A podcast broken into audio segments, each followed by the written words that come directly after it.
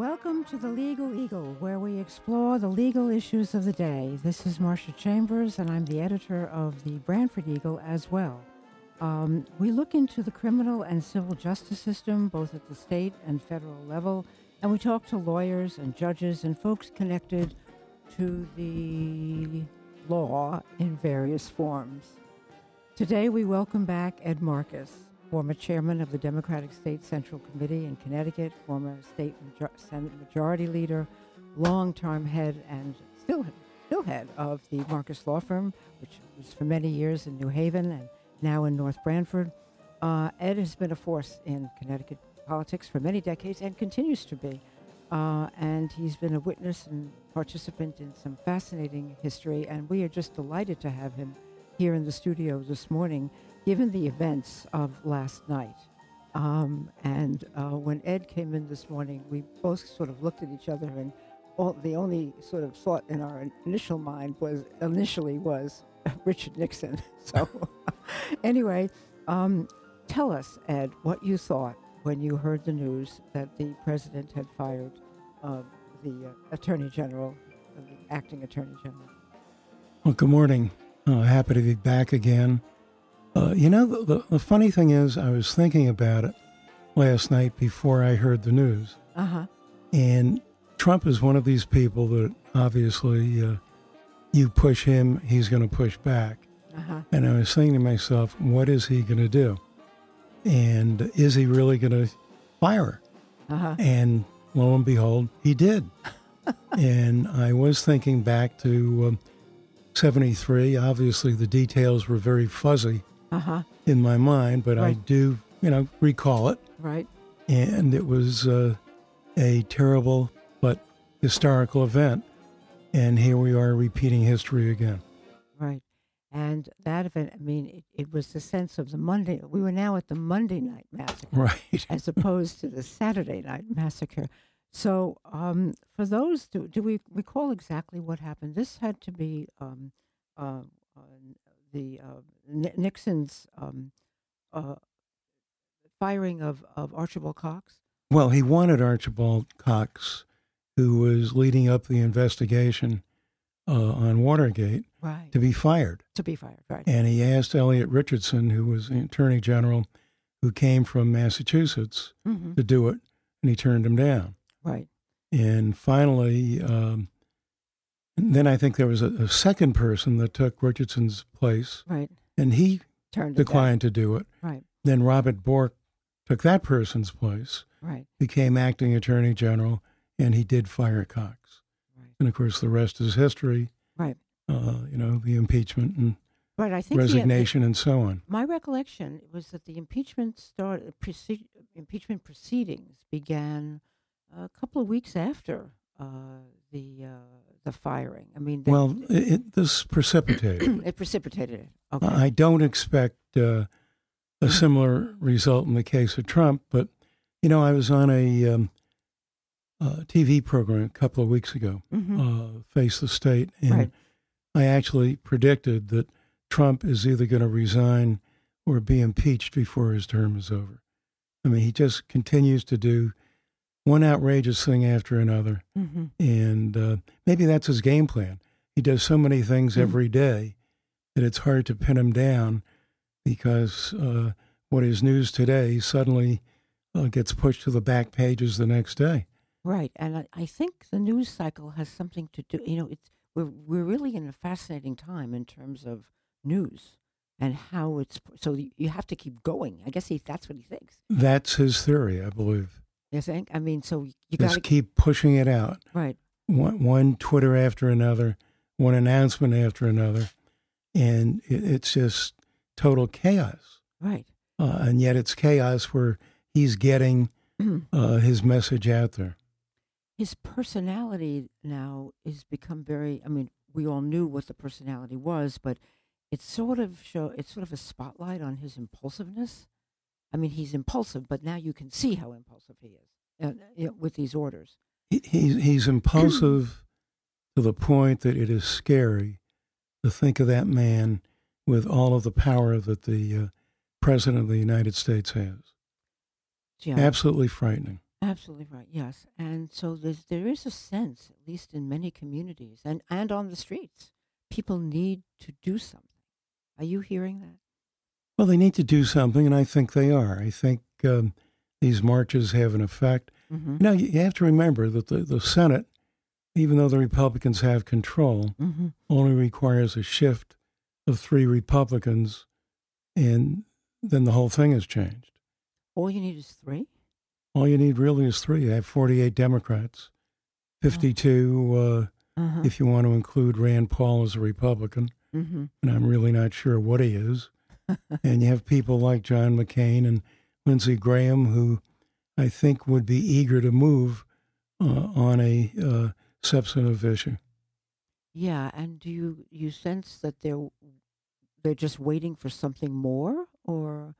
Well, they're they're talking out now, uh huh, and I think they're waiting for something else, and there will be something else uh huh. that you can be sure of, whether it's today or tomorrow or the next day. I mean, you, you think about it. We're only what ten days in, if that. Only 10 days in. Things should be very quiet at this point, except for getting his uh, nominees approved. Right. Uh, and uh, he should be learning about how you run the government. Right. In, instead, he, he's uh, issued one executive order after another, whether they're constitutional, whether they'll stick, whether they need uh, congressional approval. No one really has thought it out. Right, right, exactly. And you know what was fascinating over the weekend was the role of the judiciary. What were you thinking when? What, did you think when the order, when the judge in Brooklyn issued her order? Well, I really wasn't surprised because there are all kinds of constitutional questions that uh, uh, Trump's executive order uh, raises. mm-hmm. And, you know, the judiciary is supposed to be and is really an independent body. Right. I mean, you've it- got the executive and the legislative judiciary. And Trump is kind of merging, and I think he probably has merged in his mind the executive and the judiciary. He appears to have the kind of mind that Ah, if he wants it to be so, then it is so.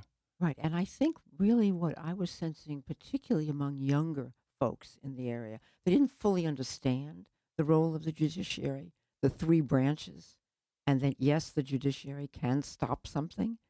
Right. I mean, you can't fire. Absolutely. You can't fire a federal judge, No, you can't. right? Isn't that in the Constitution? If I Well, recall? I think you can only dispose of a federal judge under very unique circumstances. right, right, and unlikely to happen. So the Unlikely to happen. right. So uh, I, I think folks were, oh, maybe somebody can help here.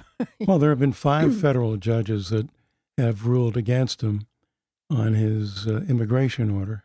hmm And I think if it goes up to an appellate court, uh, they will rule against it as well. You know, Supreme Court, uh, his nominee is going to come out today, and I can only suspect that that nominee is going to be pretty far off to the right. Correct. And what that will do to the uh, ruling of the court when it gets there, because it will ultimately go to the Supreme Court, Mm. don't know. You know, hopefully some of the um, uh, judges that lean to the right do have a conscience, and uh, maybe one or two of them will do the right thing, Right, but you never know. but you don't know. You don't know, but yeah, the, the, yeah, that's going to be fascinating. Well, it'd be fascinating, but you know, it's just like the uh, the hanging Chad. I mean, the presidential election was decided, no question about it, because of the political preference of um, uh, majority of the Supreme Court. yes, yes, yes. No, absolutely correct. You know, they're they're just people like you and I, and they have their likes and dislikes, and uh, whoever Trump appoints is probably going to go down the line with whatever Trump uh, is for. Oh, no question about that. He's already indicated. He's, And that, he- that's disturbing. that is disturbing. Yes, exactly right. But it looks like, in general, at least at this point, and we're only in the beginning, right? We're only whatever ten days in. It looks like the Constitution is holding, right? I mean, it's it's it's hanging in there. Well, you know, in the long run, the Constitution will definitely hold. Mm-hmm. And in the short run, I think it will hold as well. There are enough people in the Congress that are going to uh, fight against Trump Mm-hmm. when he does something which is uh, a violation of the Constitution. And I think people, the protests, I think, have been very positive because they have Mhm. been free of any violence, free of, you know, people uh, causing damage, which does not help anyone's cause. Right. But there's been an outpouring of uh, people uh, without it even being really organized mm-hmm. uh, that are just totally against what Trump is doing, and that has to have some effect on him. Uh, Trump's personality seems to be one of, "Gee, I want you to love me, Right. uh, you know, more than like me, but mm-hmm. say how great I am," and to have all of these hundreds of thousands of people that are uh, against him, Mm-hmm. uh, I think that bothers him, Yes. Yes. Yes. And maybe that will slow him down and get him to think out what it is he's doing.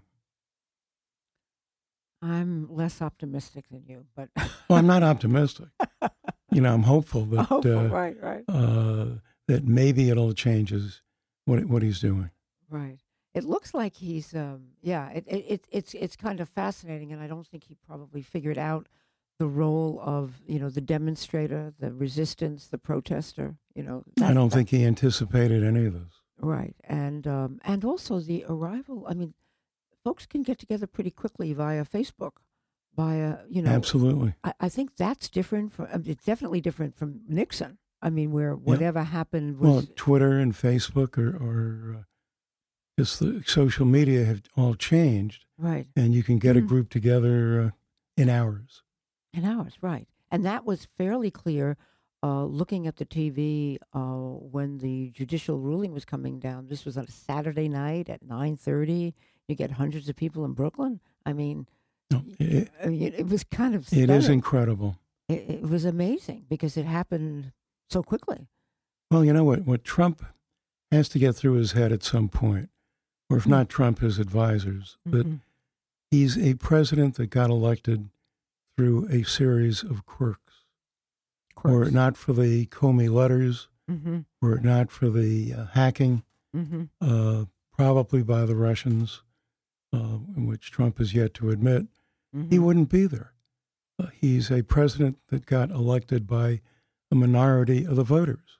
Right. And uh, It's interesting because he was supposed to speak to Putin over the weekend. Presumably, he did. There's been nothing yet on that. Well, they did announce that he did, They did. They and just- that he had almost an hour conversation, Mhm, but they just generalized what they discussed. mhm. Uh, if um he were to uh, suggest the lifting of sanctions, then you know that uh, something is up, so to speak. Right. Exactly what, we'll never know. Right. Right. Yes. I was. I was struck by the silence. Maybe maybe it'll be a new Trump hotel in uh, in Moscow or some other part of Russia. Right. Well, a law we discussed before the emoluments thing and and how is there any movement? Do you think any any um, lawsuits that you have heard of with regard to uh, Trump's problems? Not yet, Not but I believe there will be. I, I think there will be multiple multiple lawsuits. Mm. I, I'd be surprised if there aren't twenty five or thirty suits Really? uh, as against Trump personally, as well as his administration. He just can't do what he's doing right. and get away with it. and get away. Right. And, you know, speaking of Comey, I mean, his job seems to be secure. Yeah, well, he has a 10 year term. Uh-huh. And once again, unless you do something which is absolutely uh, fraudulent, you know, convicted of, uh, not convicted, accused of Mm-hmm. taking monies to make a ruling or uh, indict or not suggest an indictment for someone. But short of something like that, you're there. So he's pretty much free to do what he wants. Right. And exactly. And so that sort of, and it's also a nice, you know, pat, pat on the back. You know, I mean, Well, having the position, yes. correct, correct. Um, and then we have the rise, uh, or the continued rise of, uh, of Steve Bannon. Now, we also learned in the last couple of days that he's sitting in on top security issues, and the, and tell us about that whole issue. How how does that go down? Well, uh, Trump mm-hmm. has designated uh, Steve Bannon to be a member of the National Security Council. Right. Uh, Steve Bannon uh, was in the Navy for a few years. Uh-huh. Uh, that's the only background that I'm aware of that he has uh, relating to security. Right. And it's unheard of uh, to put someone like Bannon, who was a stock trader mm-hmm. at Goldman Sachs, uh, who wrote a ultra, was involved as editor right. of an ultra right newspaper. Right. Uh, Breitbart. Just don't understand it. Right. Uh, it, it, it's not fathomable. Uh, there is absolutely no rhyme or reason uh, to what Trump is doing. Well, he well he might. Right. We can. He's satisfying the far right, but there are only so many votes there. Mm-hmm. And uh, if he intends to run again, I would say uh, his chances right now are uh, one out of a hundred of being reelected. Uh, I, I, think he's gotten people uh, really excited in a negative sense. Mm-hmm. Uh, too bad they weren't as excited uh, prior to the election, because all Hillary needed was uh, seventy to eighty thousand votes in Wisconsin, Michigan, and Pennsylvania, all put together, and it all would have changed. Yes, uh, we we want to remind our listeners that we are listening to Ed Marcus um, an attorney and uh, a political pundit, and um, hear his views on uh, what has been happening in Washington. Um, yes, that is what Hillary needed. When you look back, um, we've discussed this before in other shows. When you look back at what really went wrong, what in your mind are the top three items that sort of shifted? She only needed eighty thousand, but there were other problems with the campaign or with Outlook or something. Well, you know, I, would say number one, the uh, slow drip of release of emails mm-hmm. had to hurt. Mm-hmm. Uh, no one would want their emails hacked. Uh, their emails are, are a very funny animal because you tend to be very cryptic sometimes. You don't have enough time. And uh, they can be easily misinterpreted and misunderstood. And this is what happened. It was day after day of negative stuff coming out. I think that was one major blow to the campaign. Mm-hmm. I think, secondly, were the two Comey emails. The first one was disastrous, suggesting that the investigation uh, was going to be reopened, mm-hmm. and it was reopened. and the second one saying she was clear really didn't help. All it did was remind people about the first one. Right, and that came only several days before the actual several election. days right? before the actual election. Uh, but I think the first one, particularly when people had started to vote in various states, mm-hmm. uh, had to be disastrous. And I think the, the third reason, uh, and I like Hillary, and I'm a Hillary mm-hmm. supporter and yes. Hillary fan. I think she would have made a great president. But uh, when you're around as long as she is, uh, you have baggage. Yes. And that baggage was out there. Uh, the primary with Sanders uh, gave her additional exposure, but not all of it was positive. So she really w- was dealing with uh, a lot of unusual obstacles. Yeah, and, and many people looking back now think that if Bernie had gotten the nomination, he had such um, uh, endorsement and power from from young people across the country, which she didn't have that much of. I don't, I, I don't know the numbers per se, but I saw a great deal of enthusiasm for him among younger folks. Well, I think he would have gotten that group, but then again, I think he would have lost a number of people that voted for Hillary who are, you know, moderates, people in the middle, mm-hmm. who may have thought, gee, uh, Sanders is an avowed socialist. Right. Uh, do I really want a socialist? So I think that would have balanced out. And I think that uh, Sanders probably would not have done as well as Hillary. Mm-hmm. Oh. I, I think Hillary was the, the best candidate uh, that the Democrats could have put out there. Mm. Just uh, unfortunate circumstances that never, ever should have occurred. Right. Yeah. Yeah. It was particularly Comey. That oh, was... Comey was just a wild card that just, you, I mean, he violated every rule of the game in doing what he did. I mean, including his comments uh, back in July when he announced that uh, there wasn't any basis for asking for an indictment. Right. You know, his comments were gratuitous and negative and Hmm. used by Trump all through the campaign. Yeah, that's, that's exactly right. Um, so, l- thinking about how Trump operates, um, one of the sort of um, obvious uh, comments that he makes all the time, uh, or obvious conclusions that he draws all the time, is that the media is rigged. And the attack on the media across the board, right, is consistent and predictable and and continuing. Um, Well, you know, Trump is without a doubt a congenital liar. congenital liar. Right. Okay. So if you're a congenital liar, we can quote you on that. you can quote me on that. So if you're a congenital liar, uh, every day Mm-hmm. you're making statements and pronouncements that have no basis in fact. hmm The media's job is to point that out. Right. So the media points it out. So his way of protecting against that, you know, the truth will out, Right. but the truth will destroy Trump. So Trump naturally attacks the media as being biased. And, you know, I, I hate to compare Trump to uh, uh, to Adolf Hitler, but uh, if uh, you go back in time, go back in history, uh, this is the uh, technique that uh, Goebbels used, who was the head of his hmm propaganda division. hmm Uh, the big lie, if you tell it over and over again, People will it believe it. becomes true. Right. And people believe it. And that's what Trump is doing. And attacking the media uh, is his way of trying to protect against his uh, use of alternate facts.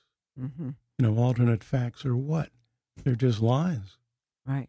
You know, facts are facts. Right. They can't be alternate. Right. But it's so fascinating because um, a lot of people believe. That's what's so interesting. It's you, you don't get enough pushback about, you know, the integrity of the media.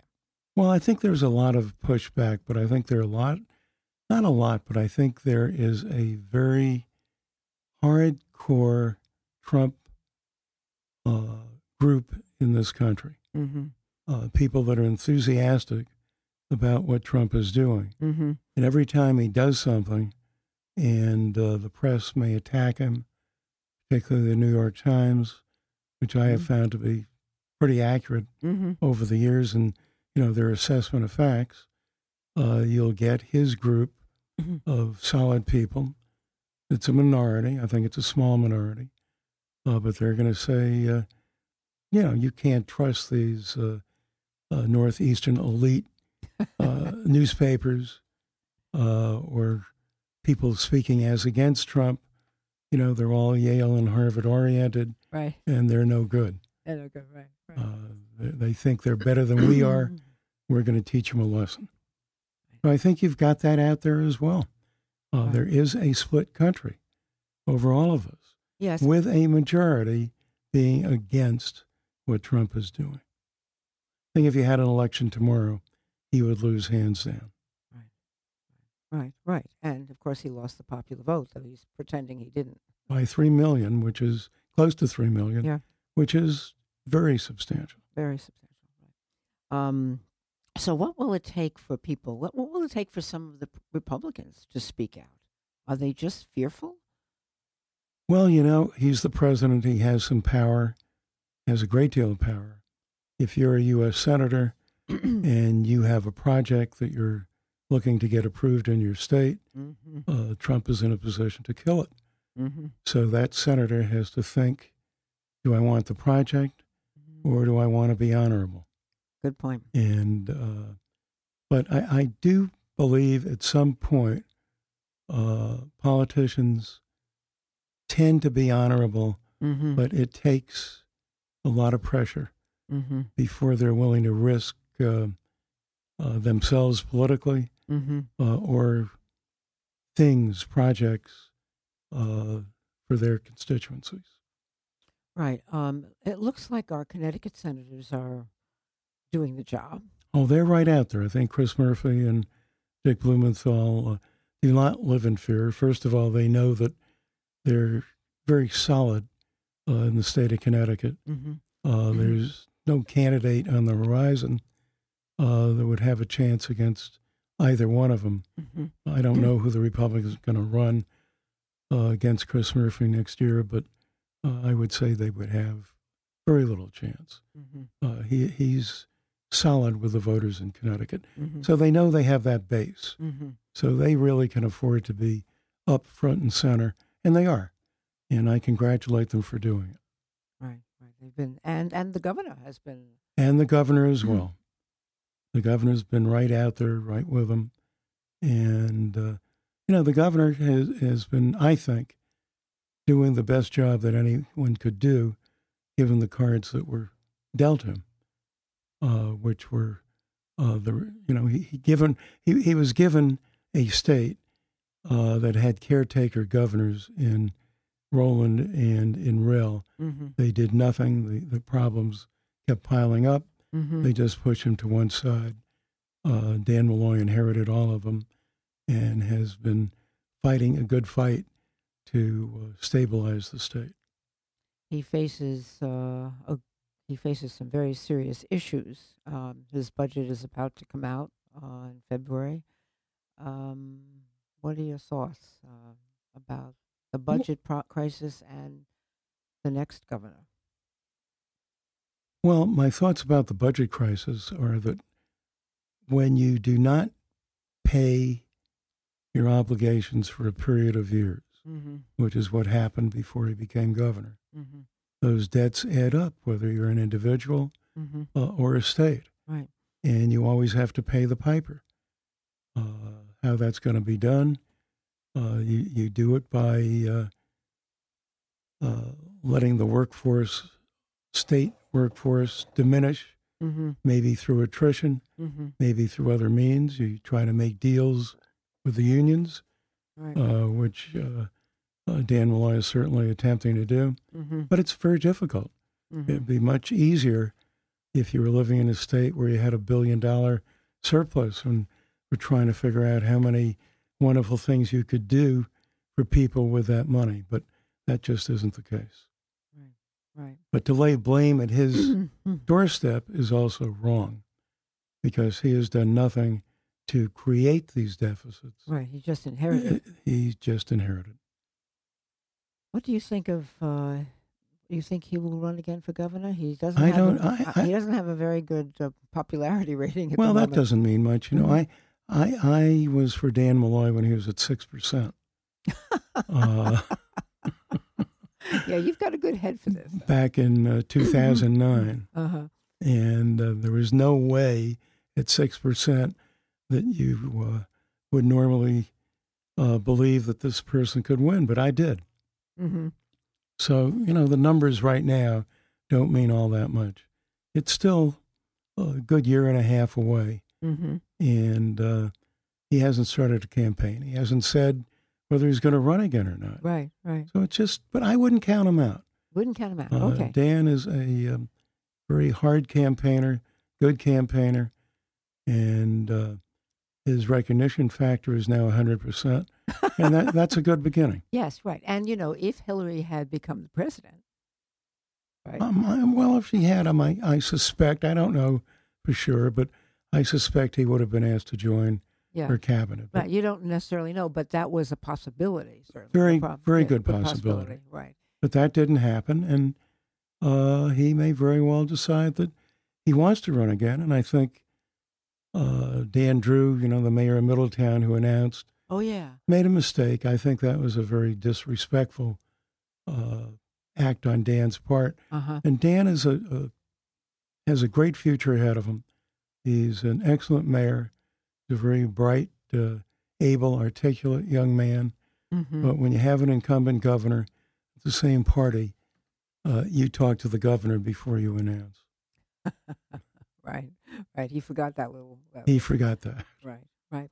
So, um, as you sit here this morning, um, what goes through your mind with regard to sort of the whole, the total sort of political scene with regard to the state and the nation as in the next, say, month or so? What do you think might happen? well, in the, the state, I don't think anything unusual is going to happen. Mm-hmm. I think the budget will be balanced through uh, a number of methods of uh, maybe some additional bonding mm-hmm. uh, for infrastructure uh-huh. that is needed. Uh, it is possible that sales tax might go up a little bit. Mm-hmm. Uh, you're also going to have to cut back on on spending mm-hmm. uh, to get it balanced. It's going to be difficult, but it will be done, and uh, hopefully we can get some uh, new large companies to come into the to state mm-hmm. to uh, increase our tax base. You know, nationally, I think that uh, what you've seen over the first 10 days is probably a uh, good idea of what you're going to see over the next six months. Uh, I, I think Trump is the kind of person that must see his name in headlines, whether uh, positive or negative, mm-hmm. day after day. So he's going to be announcing something mm-hmm. every day uh, to keep his name out there. He did it during the campaign. He got billions of dollars of free advertising. Right. And he's going to do it again. Uh, he, he's one of these people that, even if it's negative, it's okay because he'll say it, it's the damn media. Right. You know, they're lying about me. Right. And he'll have that core of supporters that will believe it. And all the media can do really is just do its job. Well, they have to do its job. They I mean, can't they, back they, away, and they can't react to him. I mean, absolutely right. And and some meet members of the you know some outlets don't necessarily understand that yet, but you know you just got to plow forward. They can't worry about the fact that he has the title of president. They have to look at him for what he is, uh, sort of a uh, a half-educated con man, I guess, is the way to describe him. Half-educated con man, yes. Well, he went to he went to a very prestigious college, but I don't think he got much out of it. Right. Yeah. The question is, he must have been doing something else. Can't imagine what. I, well, I can imagine. We can't imagine, but I guess we won't talk about it. No, no, we won't talk about it. No. yeah, that's that's absolutely good. Good insight, Ed. um, let's talk about health care. What uh, and the Affordable Care Act and the impact of um, of that of, of, of, Trump's well actions. It just just it just shows how little thought the Trump administration has put into what they're doing. You can't abolish the Affordable Care Act and have nothing to take its place. Right. You just can't do it. I mean, what happens to people that desperately need that insurance? And remember, with all of the pounding by the Republicans against the Affordable Care Act. Uh, the fact is, people have insurance that did not before. People that had preconditions are now insured. Mm-hmm. So I think it, it's been a positive thing, not negative. It's just something they could bang Obama for, they being uh, the Republicans, mm-hmm. and they did. Mm-hmm. And I think they somehow convinced a substantial portion of our population uh, that Obamacare was a negative. Right. I see it as a positive. Right. Excuse me. Yes, and it, it appears also that there's been some interesting stories that have come out that have been leaked. There are a lot, a lot of different leaks, and one of the leaks came from a, a Republican meeting one weekend uh, that wound up in the Washington Post and uh, in in which there was a whole discussion of the the Republican uh, Congress folks that they didn't quite know what to do, and they there was this and out came this audio. well, well, I think they are uncomfortable with the fact that they know mm-hmm. that you can't take the insurance away from the people that have it. Mm-hmm. If you're going to abolish affordable health care mm-hmm. uh, and uh, have that legislation wiped out, you must have something that takes its place. They're not ready for it. They never should have done what they did. Right. I mean, it was a uh, another move by Trump to get the headlines, uh, follow through with a campaign promise that never should have been made. So he's following through with what he said, although some of us hope that maybe they were just campaign promises. But Right. he is delivering on them, uh, much to uh, uh, the detriment of the people of this country. Right. And so, how do you think?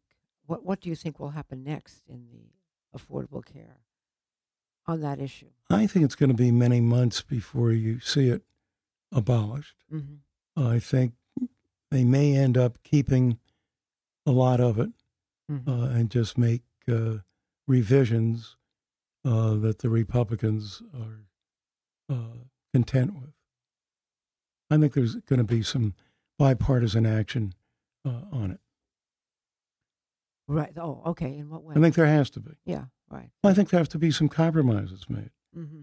I mean, I, I'm not a student of the act, Mm-hmm. so I can't tell you specifically Right. uh, what the negatives are, but there isn't any legislation that can't be tweaked.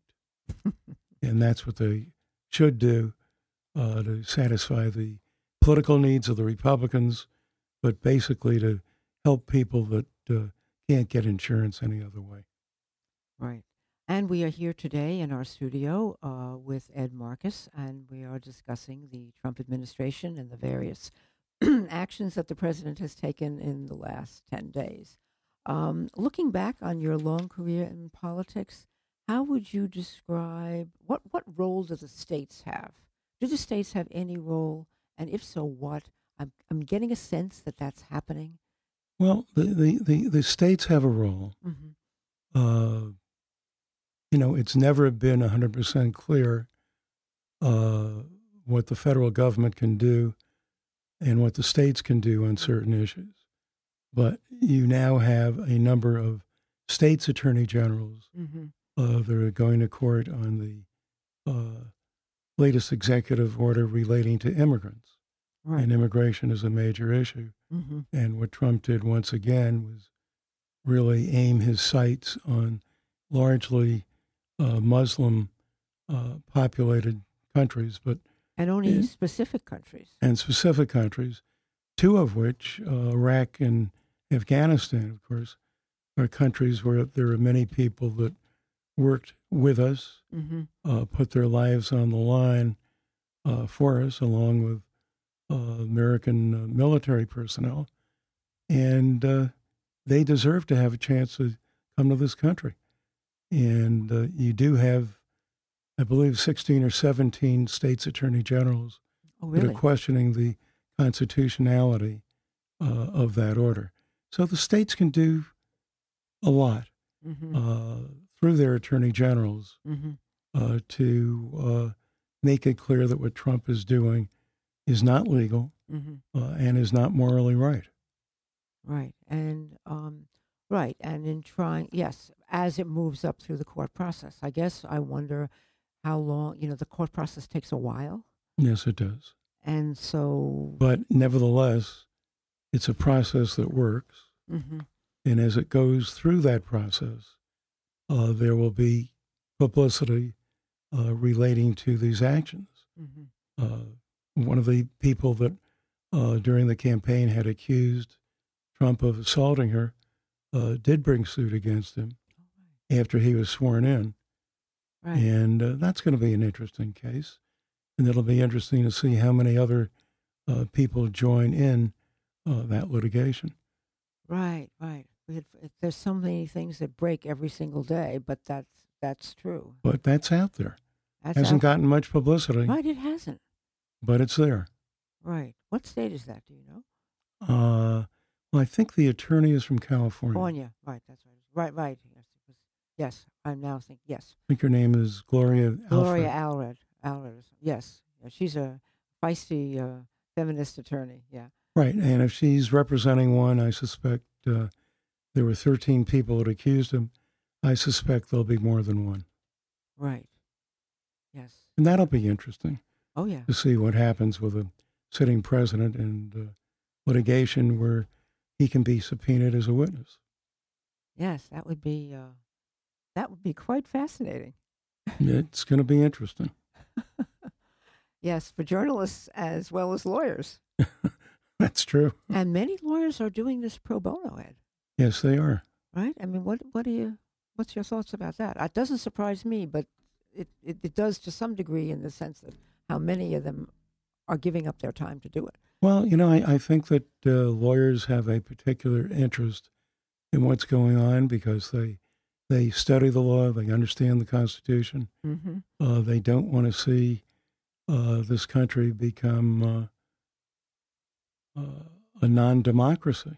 Mm-hmm. They don't want to see people's rights violated, Mm-hmm. and that's what the Trump administration uh, has started out to do. And you just can't let them go scot free. I mean, he didn't get elected as a dictator.